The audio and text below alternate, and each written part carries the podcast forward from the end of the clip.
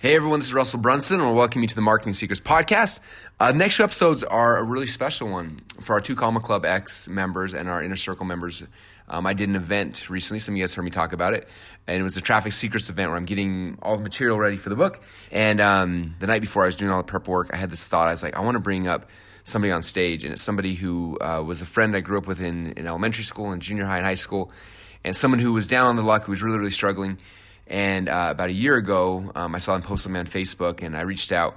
And this uh, interview is happening about a year later, and he tells his story about what happened in the transformation and the change that's happened by being involved inside of our ClickFunnels Funnel Hacker community. And so I wanted to share that with you as part of the event.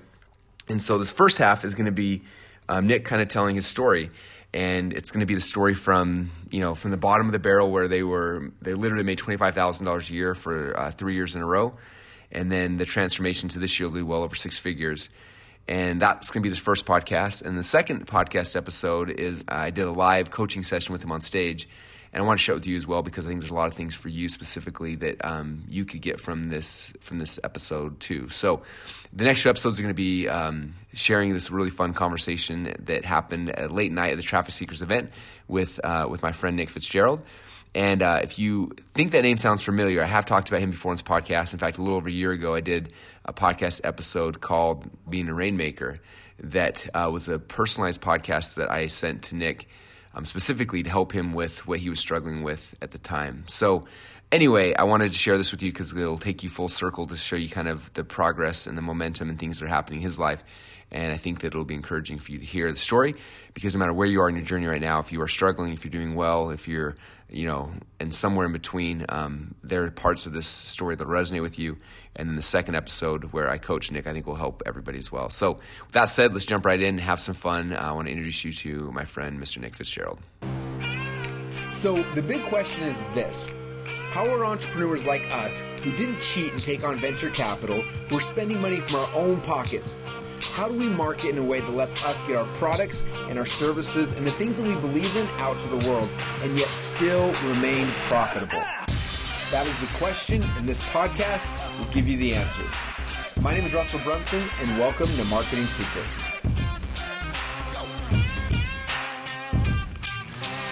All right. So I want to set the tone for the next hour or so of what the game plan is. So I have a first initial question that I'm, I'm curious about with everyone here. Um, I'm curious who, since they joined the Two Club X program, has had some kind of experience with Mr. Nick Fitzgerald? Okay, that's powerful. I'm going to talk about why in a little bit, but um, very, very cool. So, um, some of the backstory behind this, and then we're gonna we're gonna introduce him up. When he comes up, I want you guys to go crazy and scream and cheer and clap because uh, it'll be good. And then I want him to sit down, so we'll be the same height, which will be good. It'll be really fun. Um, so some of the backstory. So I actually met Nick the very first time in elementary school. And even in elementary school, he was like a foot and a half taller than me, which is amazing. He was like six foot two in like third grade. It was amazing. Um, but we knew each other, and we were dorky little kids. And going up through uh, through elementary school, we were just both doing our things, and we didn't have a care in the world. And everything's happening. And then as we got older, he kept getting taller. I stopped growing, and then uh, we got into high school, and um, he kept growing, and he joined the basketball team. And I didn't keep growing, so I went downstairs in the basement. And literally, at my our high school, um, in the basement, there's they call it the rubber room, and it's this room that smells like I don't even know. It's but it's under the gym, and so um, he would go upstairs and they'd have fans that would show up. People would cheer for them and scream at their games. All the girls would come to the games. We'd go down in the rubber room by ourselves and we'd cut weight and we put on our sweats and we'd lose weight and we'd jump rope and we'd sweat like crazy. And we sit there. I remember one day, um, uh, after working out for two hours, pouring in sweat, I had my plastic gears on, and my sweats on top of that, my hoodie and my hoods, and we got the wrestling mats, and we literally rolled ourselves up in the wrestling mats to keep the heat in, and we laid there, and we're so hot. And I could hear the basketball players in the gym up above having so much fun, and people cheering for them, and all the girls were there. And I was like, why are we not playing basketball? It doesn't make any sense. Um, but uh, but during that time, like obviously we were in two different kind of worlds and we didn't really connect that much. And then we left our, our separate ways and I didn't hear from him for, for years and years and years. And then, um, you guys remember Facebook first came out? the first time you got it and you log in, you're like, oh my gosh, I connect with people. And you start like searching in like the friends you know, and then they find their friends. You spend like a day and a half like connecting with every person you've ever remembered seeing in your entire life. Do you guys remember that? And so I did that one night. I connected with everybody, like everyone in high school, everyone in junior high, elementary, everyone in every stage of my life, as many as I could think of. And I was like, I think it's everybody. Okay, I've connected with everybody. And one of those people that night was Nick.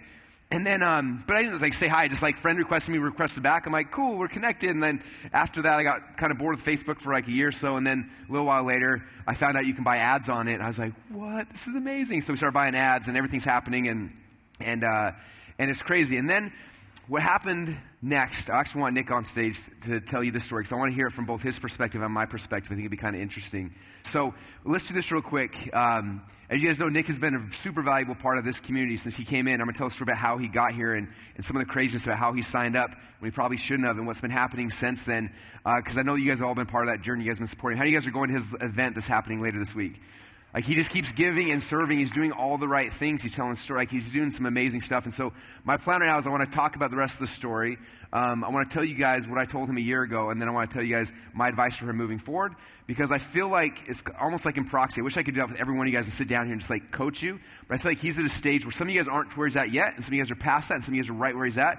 And I feel like the advice I want, I really want to give him will help you guys at all different levels. That's kind of the game plan. So with that said, let's stand and put our hands together for Mr. Nick Fitzgerald. Look how tall I am. Man, I feel like. Okay, so I had him find this post because I wanted to actually share a little pe- a piece of it.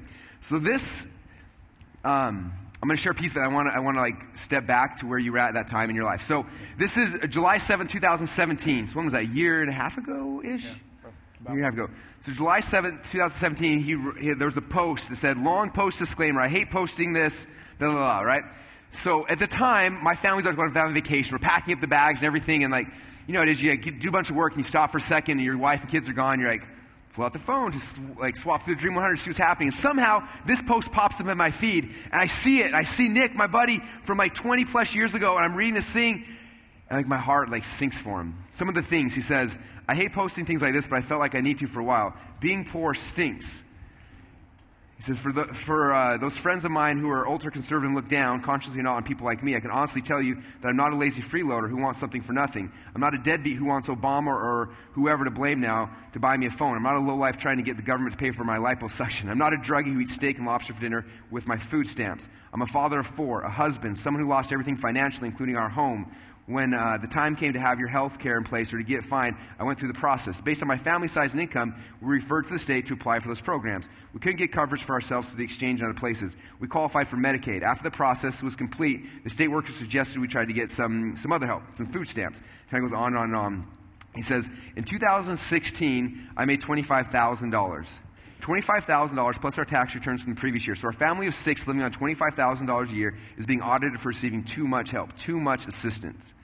He kind of goes on and on and on with that. He says, I've never abused drugs or alcohol. I've never even tried them. I'm just a guy trying to live the American dream and provide for his family. It's unfortunate when we look down on those who are trying to better lives, even if it leads them from receiving help from systems in place to help them. Look, on, look down on me if you want. I don't care. I know the truth. My family's healthy and sheltered, and that's all that matters. Um, I don't wish these trials on anyone else. And kind of goes on from there. So I want to take back to that moment and, like, what was, talk about what you were experiencing, what you were going through during that, that time. I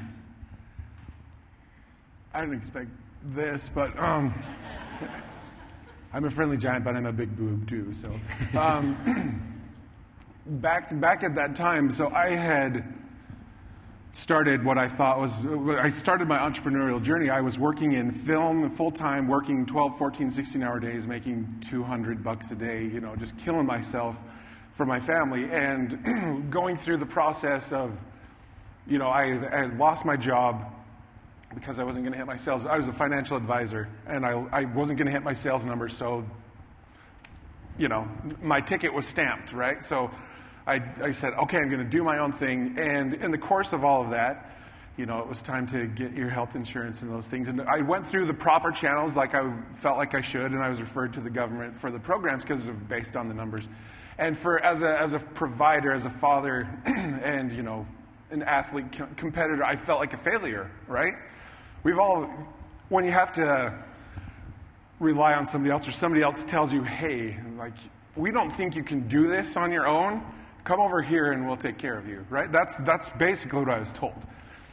And so it was hard to accept that and to, to live with that reality. But so we, we did, and I, I worked hard, and it was a blessing, really, to not have to worry about how much health care costs or have some things to supplement to feed our family and stuff. So it was, it was great, uh, and it was wonderful. But then I got the email from the state saying, like, hey, you're being audited. We, we're just looking at things and we're not sure if you're, you've been getting too much help.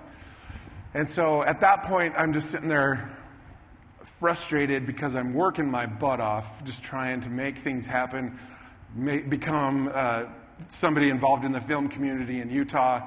Um, and I was and everyone knew me and I, I, had a reputation, but I still, you know, was a nobody I, in the eyes of the government, right? And so I went to Facebook to Wine, looking for what I wa- looking for what I wanted, which was a pat on the back and like, there, there, Nick, you're doing. We know you're a good dude and you're working hard and you know that kind of thing. And I did. I was reading the comments last night. I said, "Oh, no, well, you're doing a good job, man. Good luck." Like everyone like babying him about right. how tough life can be. Yeah. And so I got what I wanted, but it wasn't, you know, it still didn't change anything. I still had to submit my last two years of tax returns and all of the pay that I got and, and everything like that so they could look at our case number, not Nick, Liesel, Chloe, you, and Alec William. So, yeah. Um,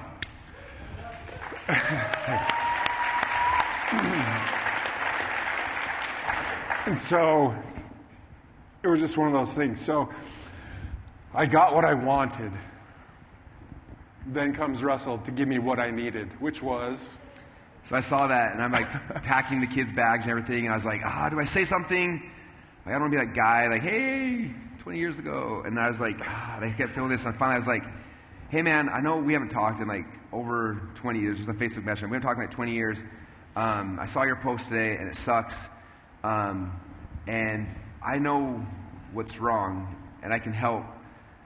But at the same time, like I don't, I don't want to be that guy, and I don't want to, I don't want to step on any toes. I know we haven't talked in 20 years. I have no idea if it's even appropriate, but I know what's wrong. I can help you, and know this is not some cheesy MLM I'm trying to pitch you on. but if you're interested in, in, in some coaching, I know, I, I, know what's wrong, and I kind of waited, and I started packing the bags and stuff like that. I'm curious, like your thoughts initially as you saw that. Well, it's, it's funny because the, my phone was kind of blown up with the comments, right? So I, I, would hear the little ding and I would, I would check. And then I saw that it was a, a message from Russell. And we had, like, we'd said, like, hey, what's up? And, like, had a few tiny little small talk conversations, really, but nothing in depth personal, right? And so I saw that he sent a message. And so I'm like, sweet, you know? So I, I look at it and I was half expecting, because I knew I knew that he was successful. I didn't know about ClickFunnels per se. Like I, you know, I knew that he had something going on that was awesome, but I didn't know what it was. So I was wondering. I, I wonder what he's going to say, what, what he has to say about things. But I read it, and it was funny because when you said like, I don't want to overstep my bounds. I don't want to, you know, it's been a long time. I don't want to step on toes, kind of thing.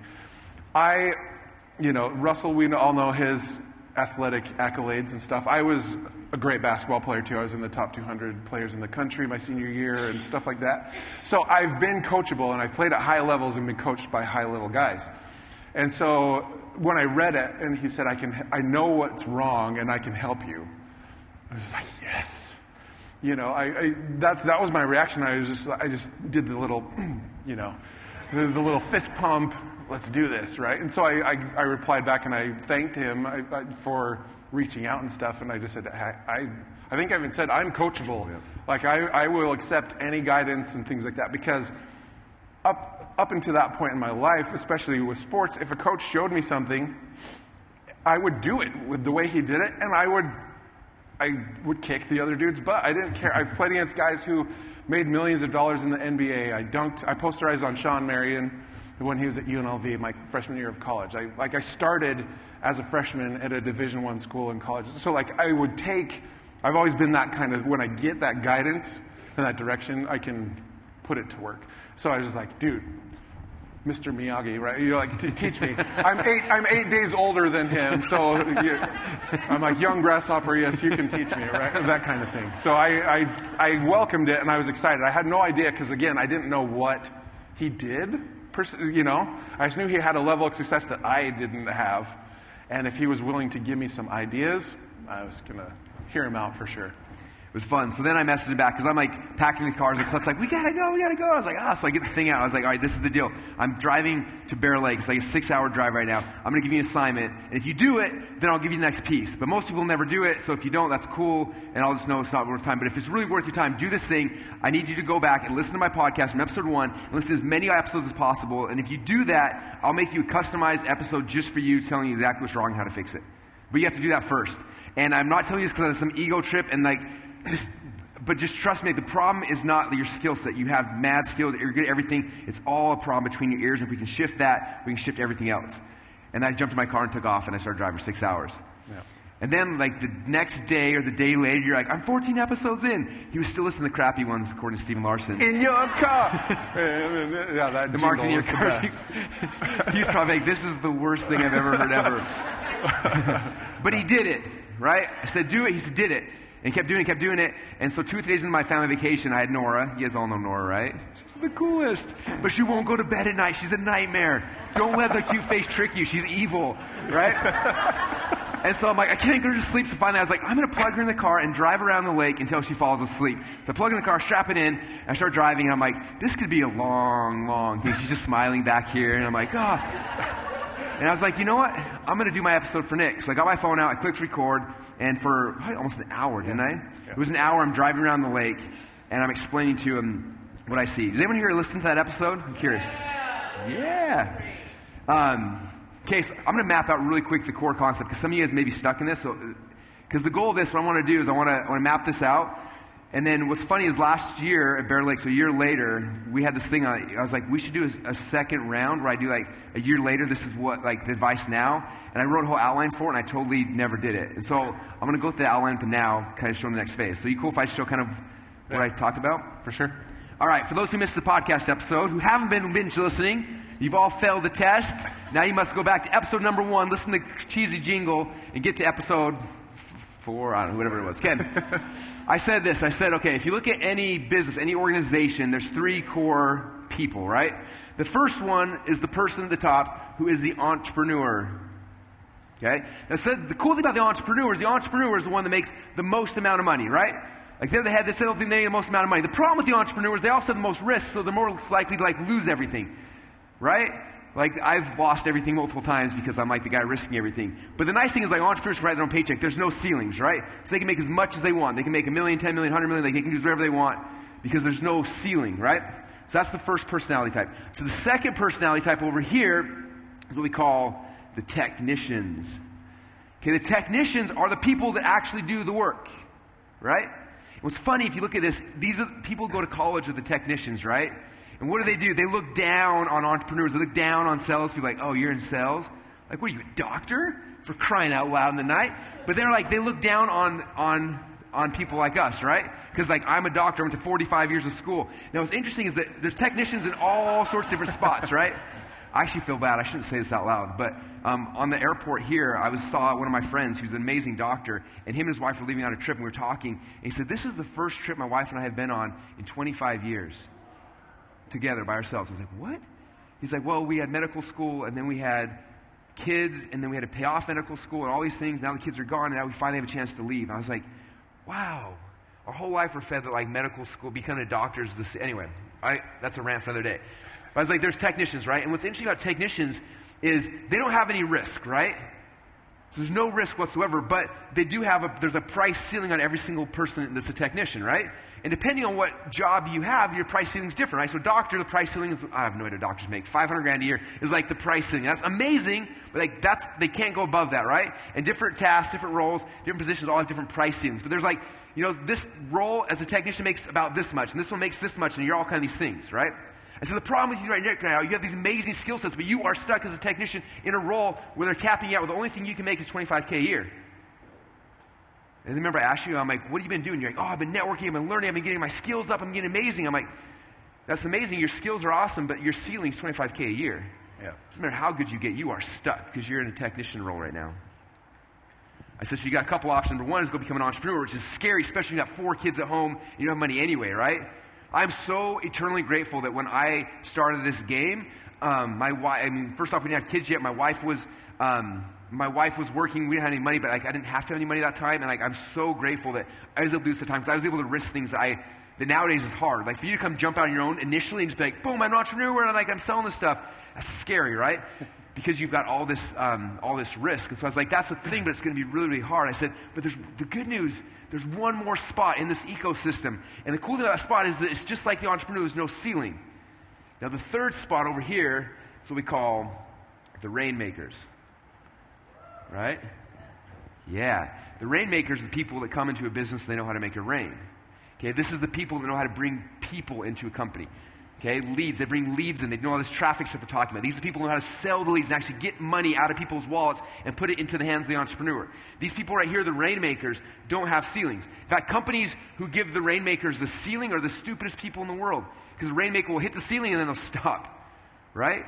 If you're smart and you have a company, you have rainmakers, people driving traffic, people doing sales. If you have a ceiling, they will hit it and then they will stop. Okay, but you get rid of the ceiling, and then all of a sudden they have as much as they want. They have less risk than the entrepreneur, but they have the ability to make unlimited amount of money. I said, your skill set over here as a technician is worth 25K a year. But do you take your skill set, and you shift it over here, you say, oh, I come into companies, I'm a rainmaker. I create videos, I create stories that will sell more products, more things. Suddenly you're not worth $25,000. Now you're worth $100,000. You're worth $500,000. You're worth all. You're worth whatever you're able to do because there's no ceiling anymore. And that was the point of the podcast. I got done sending it, and then I sent it to him, and I sent it to my brother to edit. And I have no idea what you thought about it at that point because we didn't talk a little while after that. But I'm curious where you went from there. so the first thing, you know, being told that I was really only worth twenty-five thousand in the eyes of the people who were hiring me, that was a punch in the gut. That sucked to hear. Thanks, man. And you know, it was just like because I, I literally was working 12, 14, 16 hour days, lifting heavy stuff. I did a lot with lighting and camera work, um, not necessarily the, the, story writing stuff, but, you know, I was, and it was for him to, to put it so perfectly that I was a technician. I thought, I thought going in, so when I failed as an advisor and I started uh, my own company or started doing videos for people and being so scared to charge somebody 250 bucks for a video, being like, oh, they're going to say no, you know, that kind of thing. And now, you know, I wouldn't blink my eyes for that. But, you know, it's like one of those things for him to tell it to me that way and just straightforward being like, like you're, you're, you are, you're learning great skills and you're meeting amazing people. I worked with Oscar winners and uh, Emmy winners and stuff in the movies and shows that I worked on. But again, I was only worth that much. They had, they had a finite amount of money and I was a small part of it, so I got a small piece. And um, so listening to all of that and then hearing the, like, the entrepreneur, like the risk and stuff, I'm, I'm a, I'm really tall. I'm 6'9", if you didn't know. Um, I'm a sink or swim guy, but because I'm tall, I can reach the bottom of the pool a lot easier. so um, I, when I jumped in, like we had lost, as a financial advisor, we lost our home and we lost all these things. So I was like, I have nothing else to lose, like worst case scenario. And I had never heard that uh, mindset before. We were renting a basement from a family member. We had our cars were paid off. You know, the worst case scenario is we stay there and get food stamps and that kind of thing. There was nowhere to go but up from there. So, um, for me, I was just so excited. I'm like, I want to be a rainmaker. I want to be an entrepreneur, but I didn't know where to find the people that I could do that for. So I was in this thing where I was still getting lots of calls to work as a technician but I didn't want to do that anymore. I didn't want to put myself, my body, my family through me being gone, and then when I'm home, I'm just a bump on a log because I'm so wiped out, you know, all that kind of stuff. And so that was my biggest first thing, uh, action point for me as I started thinking, is like, okay, how do I transition out of this? How do I get myself out and start meeting the right people, the right kinds of clients who do have budgets and, and things like that? And how do I make it rain for them? So um, that's when I made that shift from working as a technician. I told myself I'm not going to do it anymore. The last time I technically worked as a technician was um, about nine months ago. It was for a friend, you're right. Um, and so I, I made that shift, and it was just amazing. Like, like, we talk, like Russell was talking about earlier, when you, when you start to track it or when it's part of your mindset, things start to uh, show up and happen. You meet the right people and stuff.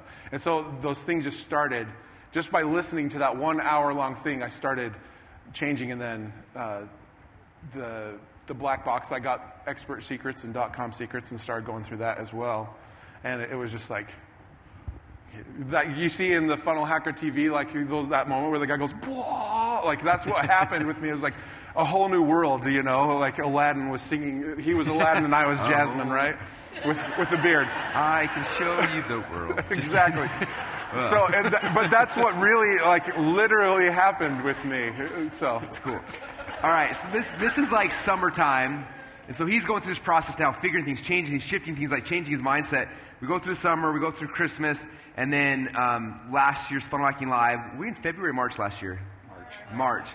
And so before Funnel Hacking Live, we kind of just touch base every once in a while. My seeing that things are going, say, oh, things are going good, and figure things out. And then Funnel Hacking Live is coming, and uh, I remember because we're sitting there, and I think you messaged me or something like, oh, Funnel Hacking Live was awesome. I wish I could make it. I was like, why don't you come? And you're like, ah, I just can't make it yet. I was like, how about this, man? I guarantee you, if you show up, it'll change your life forever. Um, I'm not going to pay for your flights to your hotel, but if you can figure out how to get there, I'll give you a free ticket. And that's the last I said. And like, if you can come, let Melanie know, and that's, that's it. And I didn't really know much because you guys know in the middle of Funnel Hacking Live, like my life is chaos, um, trying to figure out how to juggle them and all that stuff, right? And so, uh, next thing I know, at Funnel Hacking Live, we're sitting there, and during the session, looking out, and I see Nick standing there in the audience, and I was like, I have no idea how he got there, but he's there. Like, freaking good for him. Like, that's that's, and I have no idea, how did you get there? That wasn't probably an easy process for you, is it? No, uh, credit cards, right? It was, I, it was one of those things I looked, I looked at flights. As soon as we had that conversation, you know, I, it was funny because I was, I can't remember what was going on, but it was a day or two before I responded back to his invitation. And I was like, I'd be stupid to say no. Uh, you know, I have no idea how I'm going to get there. I'll hit, I think I said like, I'll hitchhike if I have to to get there, right?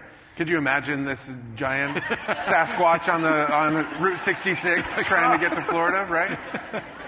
But, but um, I told my wife about it, and you know, this is where Russell and I have this in common. Like, my wife is incredible and super supportive, and she let me she let me go, and I, we didn't have the money in the bank, so I said, I'm going to put this on the credit card, and as soon like as soon as I get back, I'm going to go to work and it'll, I'll pay it off. You know, I'll get a couple of clients and it'll be fine.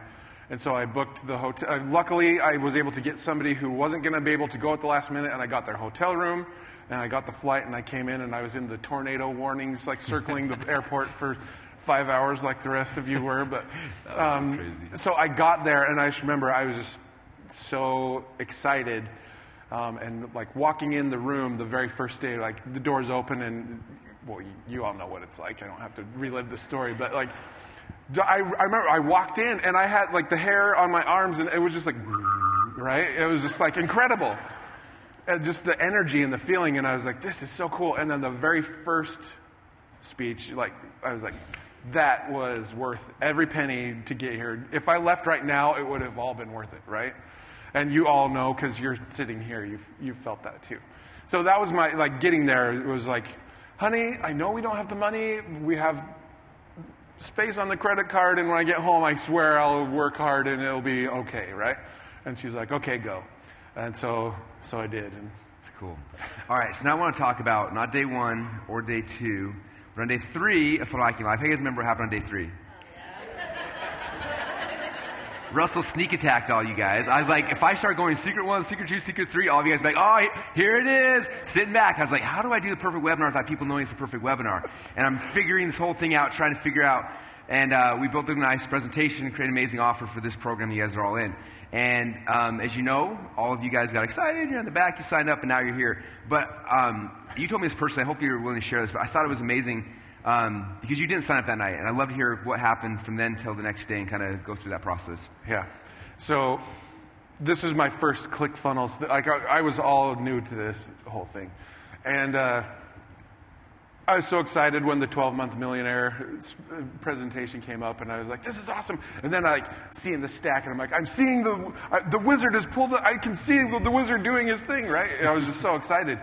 And then the price And it was a punch in the gut to me because I was so, I'm like listening to it, I'm like, this is what I need. This is what I want. This is what I need. Everything, and it's gonna, it's gonna be amazing. And then the, the price came and like, seriously, I, it just like, the rest of the night, I was just like, the rest of the presentation and, and, and everything after that, I was just kind of like, like zoned out. I just didn't know what to do because I knew I needed it so badly, but I was like, that's almost twice what we're paying in rent right now. You know, it was just like, how am I going to justify this when I, you know, I'm on food stamps and Medicaid, you know, all this kind of stuff. Like, oh, I'm, uh, yes, I'm on that, but I drop this money on a coaching program, right? like, from this internet coach. yeah, right. And, and so I'm having this mental battle, and I get back home to my room that night, and I didn't go hang out with people, or I just was not feeling it. And I, I remember like texting my wife on the, on the walk back to the room, and I took the long way around the, the pond, you know, just slowly, depressedly meandering back to my room, right? And I'm texting her and I'm telling her it was how amazing it was and what the program would do and, and all that kind of stuff. She's like, that sounds great. And you know, I'm like purposely not saying how much it's going to cost.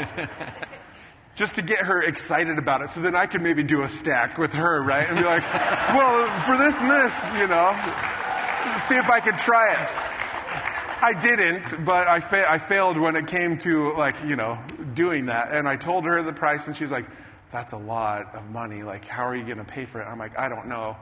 And I'm like, the only thing I could do, because I have to like sign up while I'm here and pay for it while I'm here, like I could put it on the credit card and then we figure it out, right? But so we talked a lot, and I talked to my dad, and it was the same thing. He was just like, "Man, that's a lot, you know, just like the scarcity mindset that a lot of us have with, that, with our family members and support system that aren't, don't think we are, who aren't the crazy ones. And um, so I went to bed, and you know, I, I got emotional and stuff like that, and I slept so so bad. I just didn't sleep very well that whole night. And again, I talked to my wife again in that next morning, and I just we just said it would be awesome, but we can't. I can't do it. So I'm just going to work hard and just figure something out, and then if it ever opens up again, then I'll be in a position to do it. So that I left my room that morning with that in my mind. I, I made the mistake of keeping my wallet in my pocket, though, right? Because I'm here, right? Uh, so uh, I, again, made the, the, long walk back and kind of gave myself a pep talk like, don't, don't worry about that kind of stuff. Just like get more value out of it, meet more people, all that. And so that's when I left my room the next morning. That was where my mind was. Then what happened next? I walked into the room and Kevin Anson, who I had, it's funny, he, he does a lot of editing for, for ClickFunnels, and he and I had actually met like independent of ClickFunnels before, like it was one of those things like, oh, you do, oh my gosh. It was like two months after we'd met, right? So I was talking to him, uh, just chit chatting, and I just had right then in my mind, it was like, walk over to the table and sign up. If you don't do it now, you're never going to do it. And it was just one of those things because I had told, I'd given myself that speech, that whole five minute walk across the property. And so I finished up talking with him and I just said, I'll be right back. And I walked straight over to the table, got out the credit card, and wrote it all down. And I'm like, I don't even know what my limit is, so I hope whenever they run this that it's, it goes through or, you know, I don't know what's going to happen. So I did, and I got that little silver ribbon that we all got. And again, like the chills. Like I was just like, holy crap, this is amazing. I put it on my little lanyard thing and I was just like, I couldn't believe it. It was just like the adrenaline and all that stuff that I'm doing it and my wife is going to kill me when I get back home. so, you know, so that's, then I went and got my seat and I just was like floating, you know, I was just like so amped. Like I could have Stephen Larsen it and just like screamed over the noise of everybody else, and it would have been very, uh, you would have heard it, right? So that's what, that's what I did that morning. I was like, nope, I'm not going to do it, not going to do it, not going to do it. I walked in, 60 seconds, done. done. You have my money, right? So I'm curious, um, when did you tell your wife? It's like a marriage counseling session, huh? Yeah. Do you have a couch I can lay down on? No. Um, a big couch. Yeah, really. um, so I got home and I, I didn't tell her at all. I didn't. Because I said, okay, the clock is ticking. I have 30 days till that hits again, and or or you know 20 days till the credit card statement comes. And she's like, wait, why is there an extra 2,000 bucks on here, right? And so I just I said I've got some time because my wife is she's 5'3", she's dainty little petite lady, and but you know she's not scary, I guess. But like I was like, oh, this is the first time I was really like scared to tell her something in our marriage. Um, so I, I just said, I'm gonna, I'm just gonna hit the road hard and see what I can come up with to at least cover the 1800 and the hotel, like for the what I racked up at Funnel Hacking Live, and then that will give me another 30 days to figure something out, right? So I went and uh, I, I never told her until the credit card statement came. And she saw it, and she's like, What's this? but what happened before that? Oh, I don't know. Do you, do you have something after that, or do you want me to go into the next part? Okay.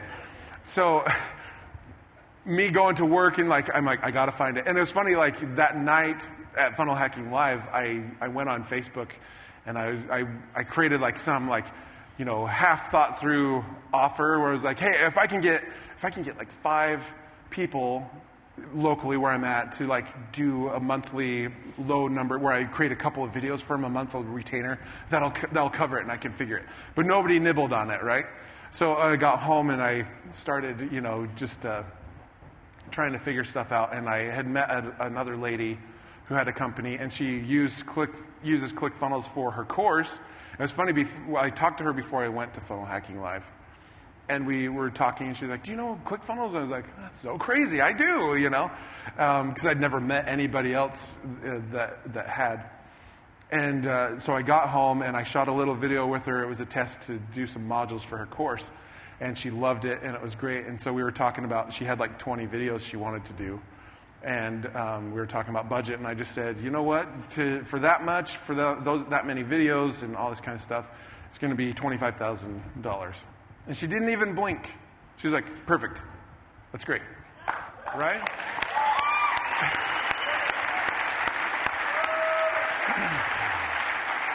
And thank you. And uh, oh,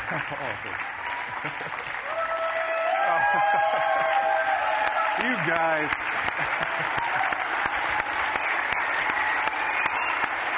You're gonna make me cry. Thank you.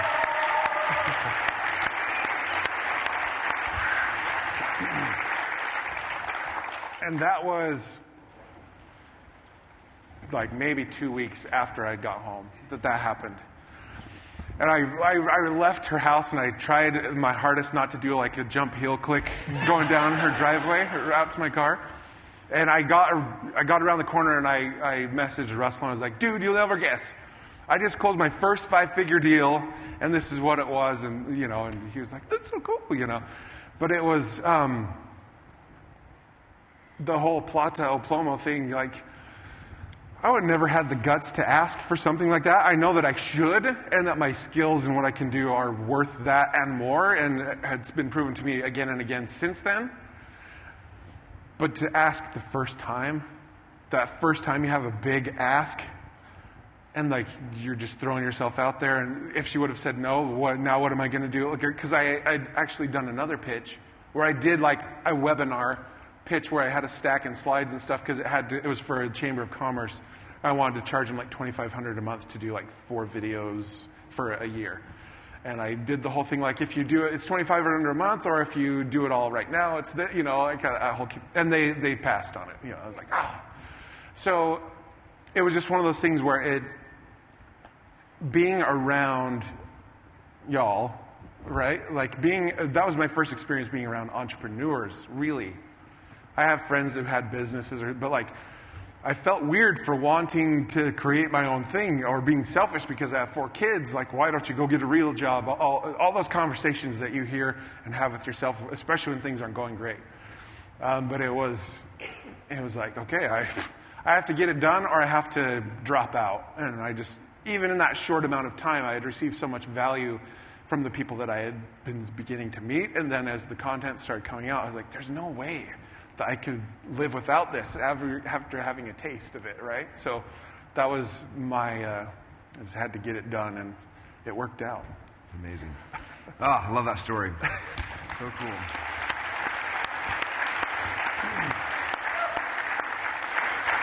All right, so since then, how many of you guys watched his, uh, are you daily or almost daily Facebook Lives? Pretty much, almost daily. Like, I'll miss something. How many of you guys watched his daily Facebook Lives ish? Okay? He's doing what we're saying, right? He's doing it. He's doing it. He's doing it. I see it over every day. I see it. I see it coming through my feet. It pops my thing over and over. He's doing what we're talking about. He's attracting people. He's telling stories. He's like all the stuff we're talking about. He's been doing it. Okay, but part of it was like he had to have that emotion, that plata o plomo moment, and then he hit it, and then it's just like he's been running and running and running. And it's been so insanely fun to watch the progress and the growth. I mean, some of you guys know he put out an event that's coming up this weekend and sold out in like five seconds. He's like, uh, I sold out. Should I like make it bigger? I'm like, no. People should respond to you faster. It's their fault. Like, sell it out because next time it'll be easier to sell out again, easier to sell out again. We did it by, by doing tons of value, telling stories, telling stories, telling stories, providing more value to you guys, to other entrepreneurs, other people in the community, and people are noticing, right? All the stuff we talked about today, he's doing it consistently, and consistently, and consistently doing it. Okay? Um, that was so cool. I don't know where to go from here. All right, I don't know where to go from here. Okay.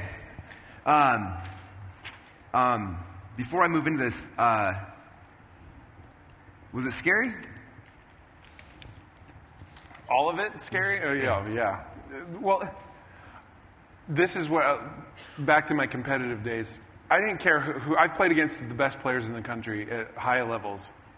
And I didn't care if you were going to the NBA, being recruited by Duke. And think, uh, once we got in the lines, I didn't care who you were. I was going to make you look silly. I would, I would hold, I was, I, you wouldn't score a point on me, or I would just like outwork you. And if you wanted to get anywhere, I was in your face the whole time, right? And so this was a whole different game for me. And I remember Myron uh, talking about in his speech at Funnel Hacking Live, like you have to stay in the game long enough to learn the game. And I was new to this game, like brand new, like less than less than 12 months when I went to Funnel Hacking Live, right?